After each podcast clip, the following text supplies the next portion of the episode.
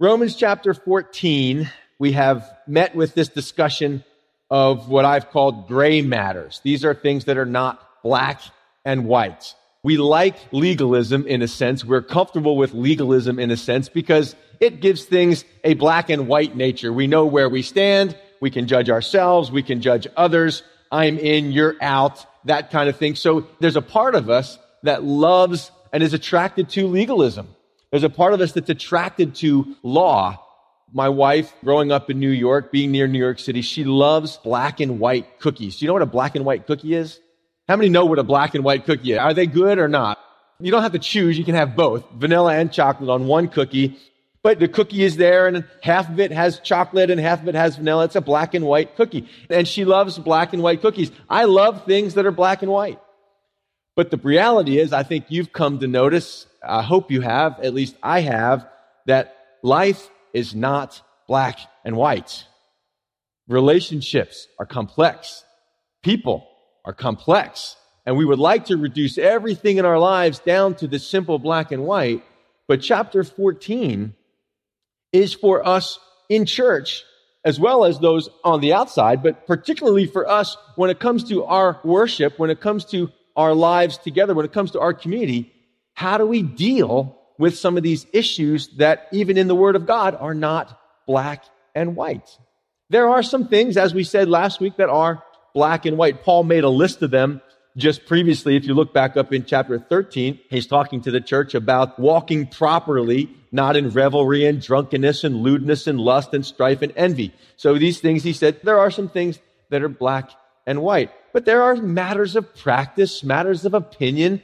Well, there's some opportunity to employ your own conscience. There's some subjectivity to things. In other words, when it comes to some matters in life, it might be right here, but not there. It might be right for him, but not for her. You see, sometimes context matters. Sometimes company matters. Where I am and who I'm with, that may all be combined together to determine if what I want to do, even what I have the freedom to do, I should do or should I abstain. And so for the Jew and the Gentile and the church at Rome, it really came down to, for them, big issues about food. Big issues about what they eat, not just what they eat from a nutritional and dietary standpoint, but what they eat in terms of, does this please God or not? The Jew growing up with very restrictive laws and regulations about what they ate and how they ate it and how it was prepared. And then the non-Jews with tremendous permissiveness. One side was restrictive, the other side was permissive. They didn't have any such laws or rules. And now they're trying to share a fellowship meal together. How many of you have ever been on a diet? How many are willing to admit they've been on a diet? Some sort of diet. You know, you're doing the Atkins thing. You're doing all kinds of primitive diets and things now. I don't know. I'm doing the just eat what God said in the Old Testament diet. I'm doing, there's all these different kinds of diets. How many of you at one point in your life said, you know what? I'm cutting out sweets for a time. How about that one? I got to back off the sweets a little bit. And then you show up at work and there's the donuts and there's the candy dishes and, and then people are going out to eat together and everybody's having dessert at this fellowship and you're just like, you know, I was trying to cut back and then you feel pressured and then so you eat the dessert and then you go home and how do you feel? Guilty, like a failure. Oh, it's so hard. So then the next time the fellowship comes around, the next time people invite you to dinner and you go, I'm not going to go. I just can't go because I'm trying to eat a certain way and other people don't have that conviction. And so they're enjoying their desserts and I'm not in a place right now where I can. And think about that with how it affects our relationships and ability to come together. And how do we navigate those gray matters when it comes to issues that we talked about last week? How do we navigate that when it comes to wine and beer and alcoholic beverages? How do we navigate that when it comes to modesty? How do we navigate that when it comes to some of these areas in our lives? Well, the first section, chapter 14, verses 1 through 13, Paul talked about the freedom that we have in Christ and how we are the servants to Jesus, not each other. That we don't have to and we should not set up a situation where I am living to please you, but rather to please God. That my convictions have to come from God and not from peer pressure from what you're pressuring me to do because it's what you want. It's because it's the opinion that you have or it's the way you grew up, or it's the way your last church did it. In my last church, people seem to understand that everybody should dress a certain way to church. But in this church, huh, there's all kinds of different things. And so cutting of the hair. I've had people come in and see people in tattoos and go, oh, what kind of church is this? People have tattoos, you know? Well, you got to sort these things out. That person who has those tattoos, that person who's wearing those flip flops, that person who has his ball cap on, they don't live to please and serve you and to tap dance around your opinions. They live to please and serve the Lord. Look, we have to give the Lord a little bit of credit, right? I mean, he's not as fast as you and I would like him to be but he's at work in people's lives. And we have to have that patience and that determination to walk with one another, to bear with one another in love while God produces change that's lasting and real. You see, if they change to conform to your image, then as soon as they're out of here, they'll do what they want anyway. And they're just going to be feeling like it's an obligation and like they're constrained to do it because they won't be accepted by you if they don't do it. But when God produces the change in a heart, when God brings the conviction, then there's certainty and it lasts. And that's what we want in the body of Christ. So we talked about freedom and ultimately look at verse 12. We'll just back up and we're going to get a running start into verse 13. Verse 12. So then each of us shall give an account of himself to God. So instead of being an expert on what other people should do and how other people should keep your convictions, what Paul says is that we have to be experts on keeping our own convictions before God. Not only do we have trouble with what other people are doing and what we say they should do, but the challenge in our lives is doing what we think we should do and our own inconsistencies.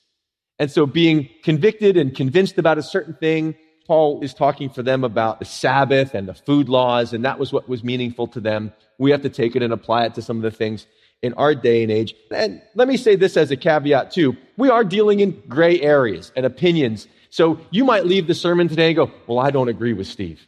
Well, okay, right? That's why we're here because, you know, you've got to come to your conviction. I'm going to share some stories, practical things, because I don't want to leave here just having had a good sermon with really not understanding how it applies to our lives. So I'm going to show you how some of these passages have helped me formulate my own thoughts and opinions about things as I've been engaged in practicing in ministry for the last 16 or 17 years. So you might hear my story and go, I, I don't think I agree with that. Well, that's why we're here, because that's what Paul is saying. You may not agree with this. You got to work it through for yourself. It's okay if you're wrong because I'm right, and that's just the way it is. But ultimately, he said we have to give an account of ourselves to God. Therefore, verse 13, and I kind of left this hanging last week, said we would start back with this this week. Therefore, he said, let us not judge one another, judge in terms of, you know, placing someone above or below. To judge means to formulate an opinion, to be critical. Oh, I don't, you know, I don't really like what that person does. I don't like how they're dressed. I don't think that that's appropriate. Well, see, therefore, let us not judge one another anymore. There's a place to counsel. There's a place to confront. But in terms of these matters of opinion, these gray areas, let's not judge one another anymore, but rather, there's a positive side to this. Rather, resolve this or judge this. It's the same word. Rather, judge this, not to put a stumbling block or a cause to fall in our brother's way. So he says, if you want to judge something, if you want to have an opinion about something, you should have an opinion about what you do, your own self, and your decisions, not to put a stumbling block and it's just a word that means a stone that you trip over, a stub. Maybe you've been walking through the woods in, you know, Pleasant Grove or something like that, and you, there's a stick or a root, and you trip over it, and that's a stumbling block. Or a, the one I like also here is that Paul uses the word a cause to fall, or it's literally a snare. And to me, as we talk about things like alcohol and modesty and, and some of these issues, I think a snare is that thing when you hunt, sometimes you don't use a bow and arrow, you don't use a gun, you use a snare, use a piece of wire connected to a stick of some sort. And when that wire is tripped, that snare closes and the animal is caught. So there are freedoms, and maybe I'll tip my hand a little bit here. There are freedoms that we have the right to have. And don't we live in a time where everybody's all about their rights? I mean, this is my right, and you got to just understand this is my right. I don't care how it affects you. I don't care it affects anybody else. It's my right, and I have the right to do it. I'm going to fight for my rights. And we do have rights. But we also have to live in a community. And so although I may be free to do something, it's not going to affect my relationship with God. I'm saved by grace and not by what I eat or what I wear. Tell me you know that church, right? Not saved by a shirt and a tie. Not saved by a King James only Bible. These are external matters, not eternal matters. I'm not saved by these things, so I, am free to do them. I understand that. But the greatest freedom, now this is the whole of the sermon. If you get nothing else out of this, this is it. The greatest freedom, the person who's really free is also free to give up their freedom for the sake of another, for the sake of love. So although I have the right to do it, I may choose not to do it based on, again, context and company. Context and company. Remember those two things. We'll talk about them as we go along. So a stumbling block, if somebody is weak, if somebody is struggling, if someone has a certain set of convictions that they really take seriously, they grew up in a certain way, certain kind of church, certain thing, certain family, and they've got these convictions, the last thing you want to do is put pressure on them and try to get them to run as fast as you are running in grace. I mean, if you're running fast in grace, then praise the Lord, right? Enjoy that. But don't drag someone else along. Have you ever gone running with someone who's faster than you or slower than you? I mean, how rude would it be to grab them by the shirt and, you know, you're like a six minute miler and I'm like a six minute 50 yarder, right? And then I'm going to grab you and drag you along with me because I'm fast and you're slow. So the answer is that I have to drag you along with me. No, that's not the answer. The answer is I need to slow down and wait for you and be patient with you. That's what Paul is trying to say to us as Christians. That's the attitude that we're supposed to have. So let's not cause someone else to suffer undue guilt or feelings of broken conscience because of we have some freedom that we enjoy. All right, so verse 14, he begins to expand on this. He says, I know for himself, I know, and I'm convinced by the Lord Jesus, not by you or not by a denomination, I'm convinced by the Lord Jesus that there is nothing unclean of itself. Things are things. Material things are material things. The internet is a tool. It is not clean or unclean of itself. God created back in the book of Genesis. He created everything and he said it's what? It's all good. He was the one that invented that statement. It's all good. And the last thing is very good. It's very good. So God created all, He created lobster and He created all these things that then you go forward and then there's these food laws that come into play and and the Jews are trying to work that out. But when God created, it's all good. It's all good. So we learn in other places, Paul quotes from the Old Testament, he says, the earth is the Lord's and the fullness thereof. I mean, it's all good. So there's nothing unclean in and of itself. Food, that type of food, it doesn't make me commend me before God if I eat it or don't eat it. That's not a thing before God. So Paul says, you know, there's nothing unclean of itself. And the word unclean would mean to be avoided. It's like it's a synonym for dirty. Something is dirty, it's something to be put away from you. So they would say, well, that kind of food, that is unclean. I can't do that. I have conviction about that. But Paul says there's nothing in and of itself that is unclean, but to him who considers anything unclean, to him it is unclean. Now, wait a second. That sounds pretty subjective. That doesn't sound so black and white, right? You know what I mean when I say subjective? It's subject to your understanding. It's subject to your conscience. Now, remember, we're not talking about moral actions. We're talking about material goods. Material goods are used then to accomplish moral or immoral actions. It's not the material good. Look, we're all in this fight. God help me if I get off track on this, but we're talking about gun control and all these issues with gun. A gun is a thing. It's an object. It can be used to protect. Aren't we glad that our sheriff's department carries guns? It's used to protect or it can be used to do harm. So a gun is a thing. Food, lobster is a thing. A cow or a pig, pork, these are things. But then these things can be assigned to them moral values.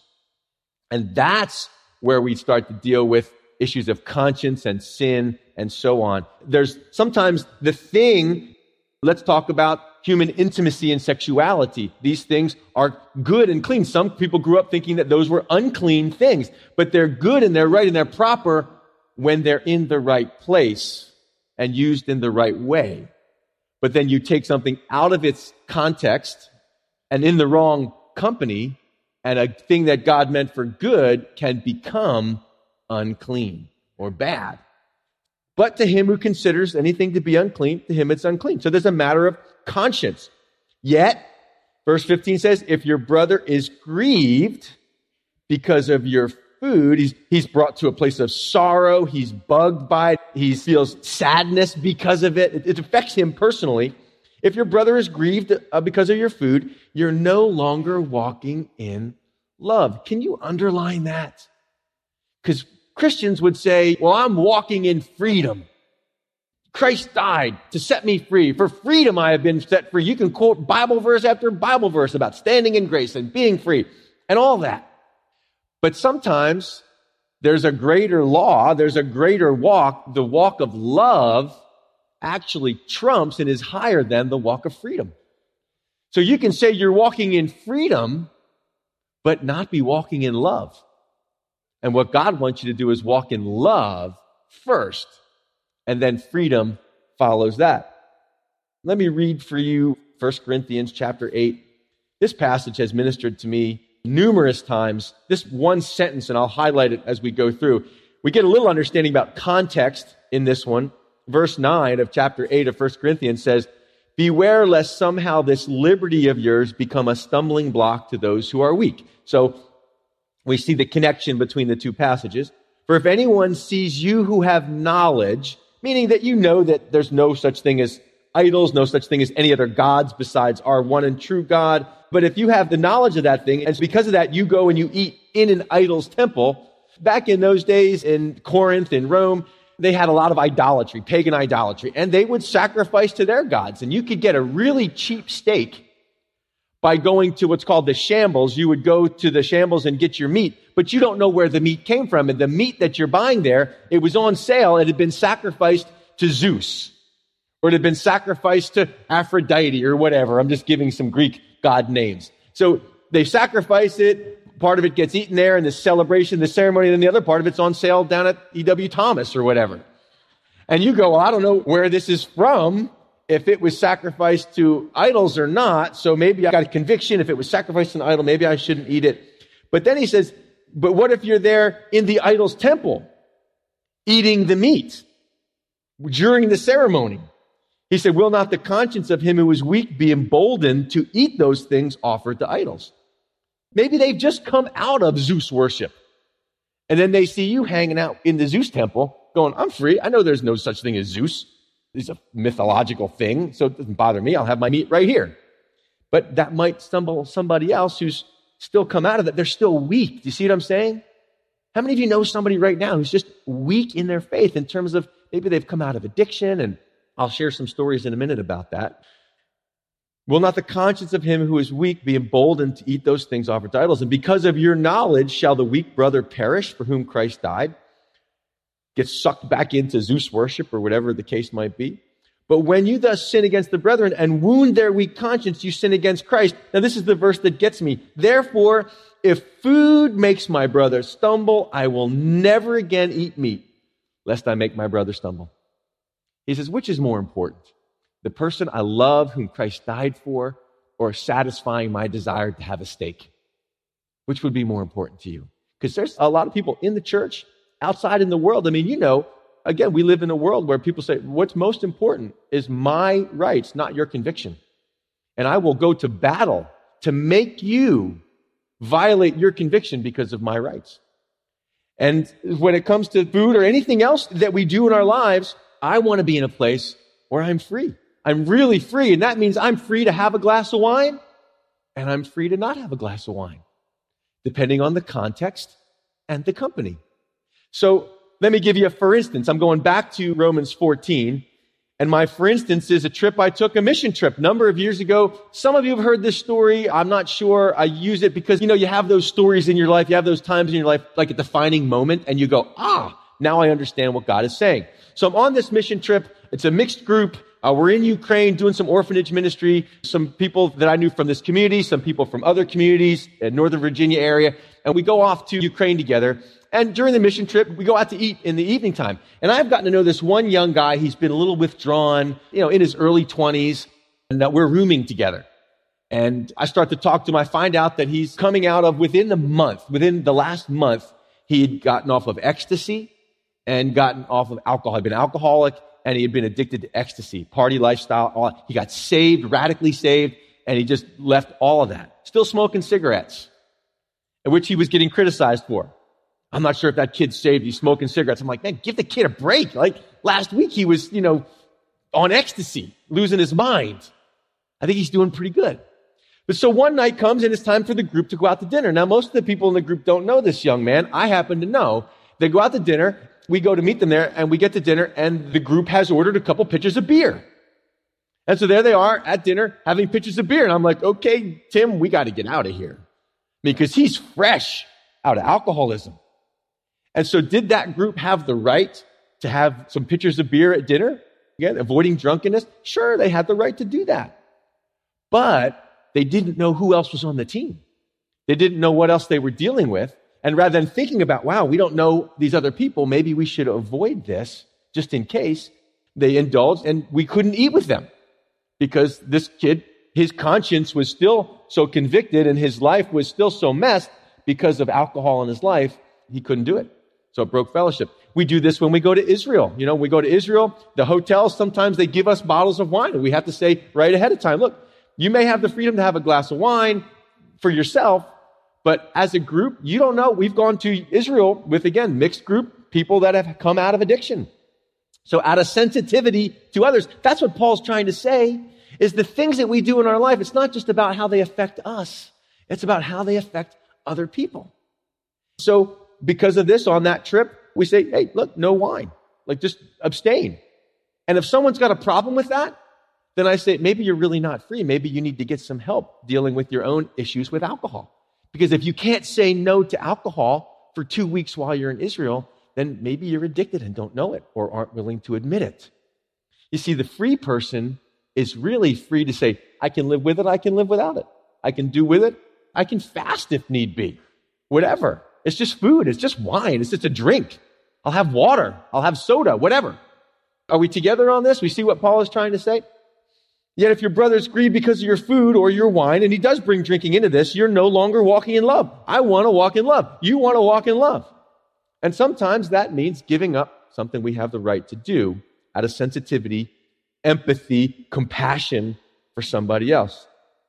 Do not destroy with your food the one for whom Christ died. I mean, picture Pastor Steve. There I am in Food Lion. I've got my Breyers ice cream. I've got my little plastic box of lettuce and got my stuff. And there I am. I'm in the line and I've got my bottle of wine. Now that bottle of wine might last me a year. I might keep it in the fridge a year, but then I'm in line and I see a guy. One of your husbands is there. And I know he struggles with alcoholism. He's been dealing with that. I've seen the effects in the family. Now what happens is he sees me with my bottle of wine in my cart. And all of a sudden, ding, the lights are going off. Pastor Steve drinks. He doesn't know if I polished that bottle of wine off in a night or 10 years. He doesn't know. Doesn't matter. Because what happens is then he goes home and says to his wife, who's been telling him, you need to get help for your alcohol. He says to her, well, Pastor Steve drinks. And she says, how do you know? I saw him in Food Lion, had a bottle of wine in his cart. We laugh. I mean, but this is true. Because then now I've become fuel for the fire of alcoholism. I've become a justification for drinking to someone else who's weak in their faith, doesn't have the faith to trust God instead of alcohol. They're weak. They're not there yet. Praying they would be. But I don't want my life to become a stumbling block to somebody else who's there and to become this an issue. So for me, I don't have the right to do that, to buy a bottle of wine at Food Lion because I do not want to destroy with my wine or food or whatever it is the one for whom Christ died and their whole family and able to justify living in that place. Therefore, do not let your good be spoken of as evil. He says, therefore, verse 16, my freedom is good, but my good freedom can be spoken of as evil if it causes someone else to violate their conscience. For the kingdom of God is not eating and drinking or what I dress in or how I look the kingdom of God is not about those things. These are, again, these are material things. These are inconsequential things. but how they're used and how they contribute to or take away from, detract from our relationships. That's what matters. For the kingdom of God is not eating and drinking, but righteousness and peace and joy in the Holy Spirit. That's what the kingdom of God is about. Righteousness, doing what's right, having a right relationship with God and with people. Not being so right that I've actually become wrong. Righteousness. And don't we need more of this peace? You see, in a world where everybody is fighting for their rights, what I find is we miss out on peace. So you go, ha, I got my way. Well, have fun because now you're all alone. You're alone with your way. And but look, you watch the news, you know people. We're in a terrible state as a nation because we're all isolated because everybody's demanding their rights. And we've forgotten what love really means. We've forgotten how to love each other in the midst of our differences and our gray areas. Righteousness, and this is in the church, and peace and joy in the Holy Spirit. I mean, there's just so much peace and joy when there's that love between us where we can decide, you know, when the youth are going to a movie together and they know that there's some kids whose parents don't want them to watch this.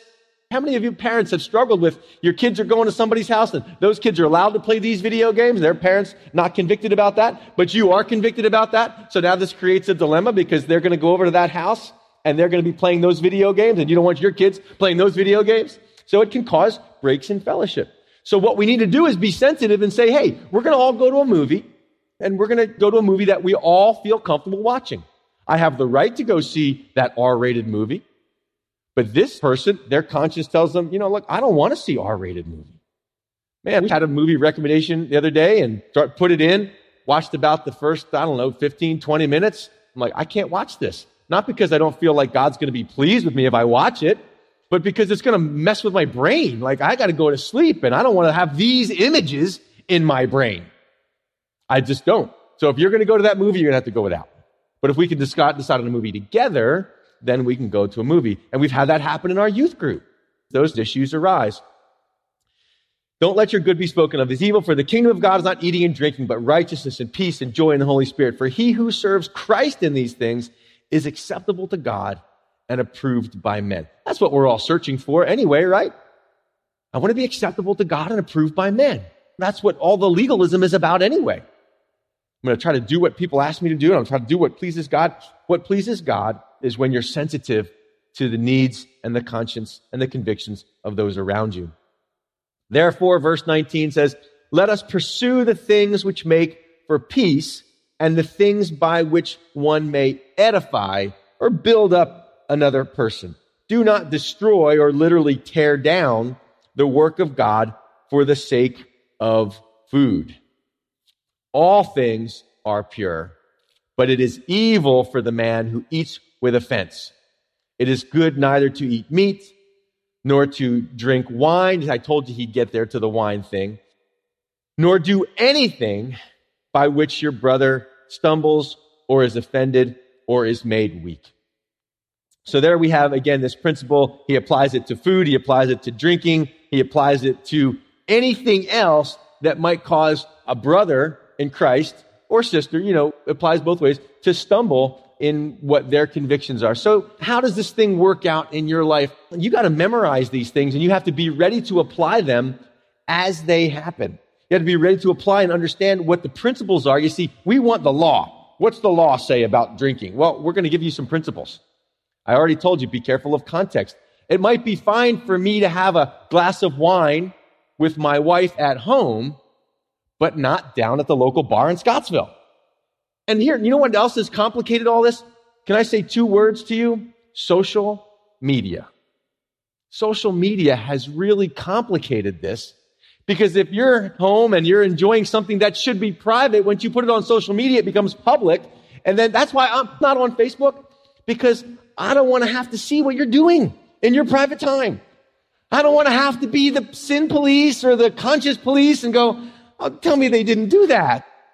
That's what he says. Look, like he says that next. He says, do you have faith? Have it to yourself before God. Do you see that principle? Do you believe you have the freedom to do that? So we've bit into it. We might as well keep chewing on it, right? Because we want to make this practical. Let's talk about issues of modesty. The difficulty I have to explain to women that men are visual. Men are visual. And we don't want you to come in here and have all the attention on you. We want men to be able to attend to their wives and to the Lord. And so if you choose to take some liberty with what you wear and come and all the attention is on you, that detracts. It's not thoughtful to the group in here. Well, so again, I mentioned it last week. How low should the skirt be? How high should it be? What is the parameters? I can't tell you there's parameters. I can't make up a law that would fall back into legalism. But what I say is there's a sensitivity to will I be drawing the attention to myself? You see, because the common thing to say, the response I see when I talk about things like rights is, well, they should just get over it. Well, if wine is an issue for you, you should just get over it. Right? But that's the exact opposite of what Paul is saying. He's saying, no, you should get over it. You need to deal with it as well. That's the beautiful thing about love. Love says, you know, maybe if I'm going out with girls, then I can wear this. Or maybe if I'm at the beach, you go to the beach and there's different kinds of bathing suits. You know, people have different convictions. Some girls feel that they can wear a bikini. And other girls feel like that's not modest enough and they want to wear one of the skirt things. You see what I'm saying is that there's a matter of conviction there. There's a matter of sensitivity. What were the two things I said? Company and context. So if the girls are going to the pool together, you might take some more freedom. You're going to be laying out, getting a tan. It's just the girls. You might have the freedom to wear something that's a little skimpier than if you were going in a mixed group for the youth group to a pool party. And so there's not a rule. We don't have rules. What we have are principles. And as we work out these principles together, in this church, we are from all over the board. Legalistic, fundamental backgrounds, gang, bar backgrounds. And so then we're here having fellowship together. And the danger is when you see some of the ladies that come from a fundamentalist background see a girl come in and she's got a low cut top or a tiny little skirt on or some tight skinny jeans on. And they're going, well, who does she think she is dressing like that? Well, you know, but if she's used to work at the bars, maybe that's an improvement. So again, I say this to say there's a sensitivity, there's a compassion, there's an empathy. And the hard thing I think for us is you got to get out of your own mind.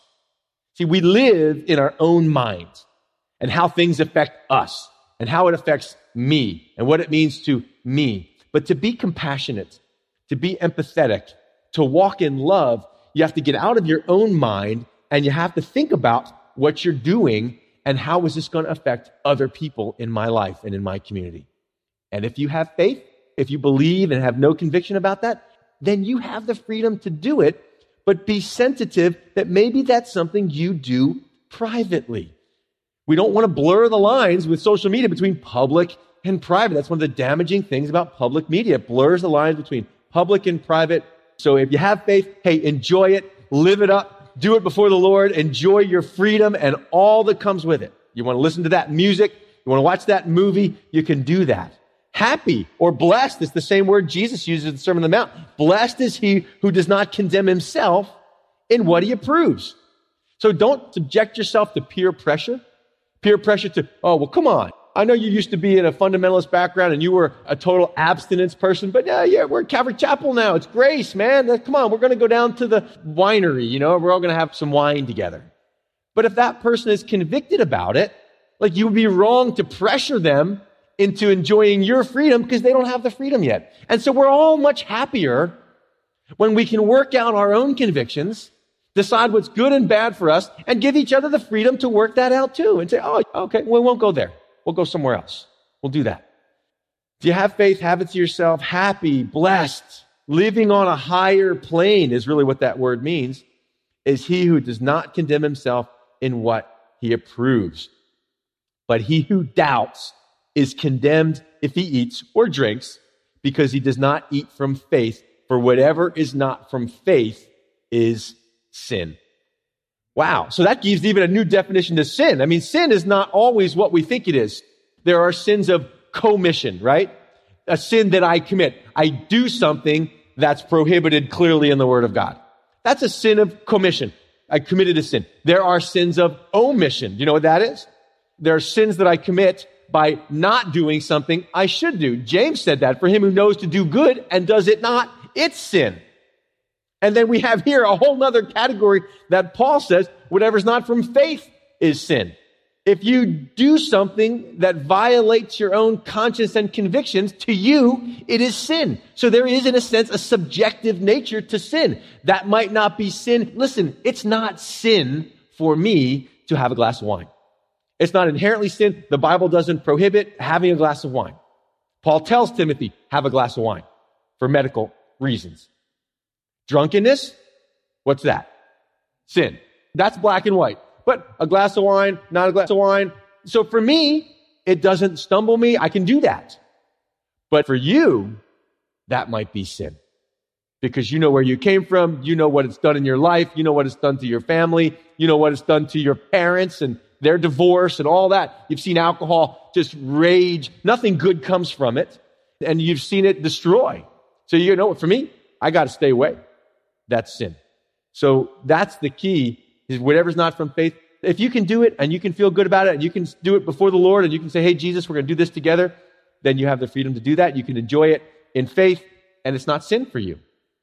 But if you can't, if it's your pressure you're responding to or someone else's encouragement, look, don't encourage each other to break your conscience. That's so important. So again, as I close out this passage, we have to determine to get into the Word of God and hash out where you stand on these gray matters for yourself. And once you stand there, enjoy your convictions and stand with those and lean on those and hold on to those and keep them for yourself. And I think we'll all be a lot happier, won't we? Grace is complicated, isn't it? All right. The greatest freedom, listen carefully, the greatest freedom you can have and enjoy in your life is the freedom to give up your freedom for the sake of loving somebody else.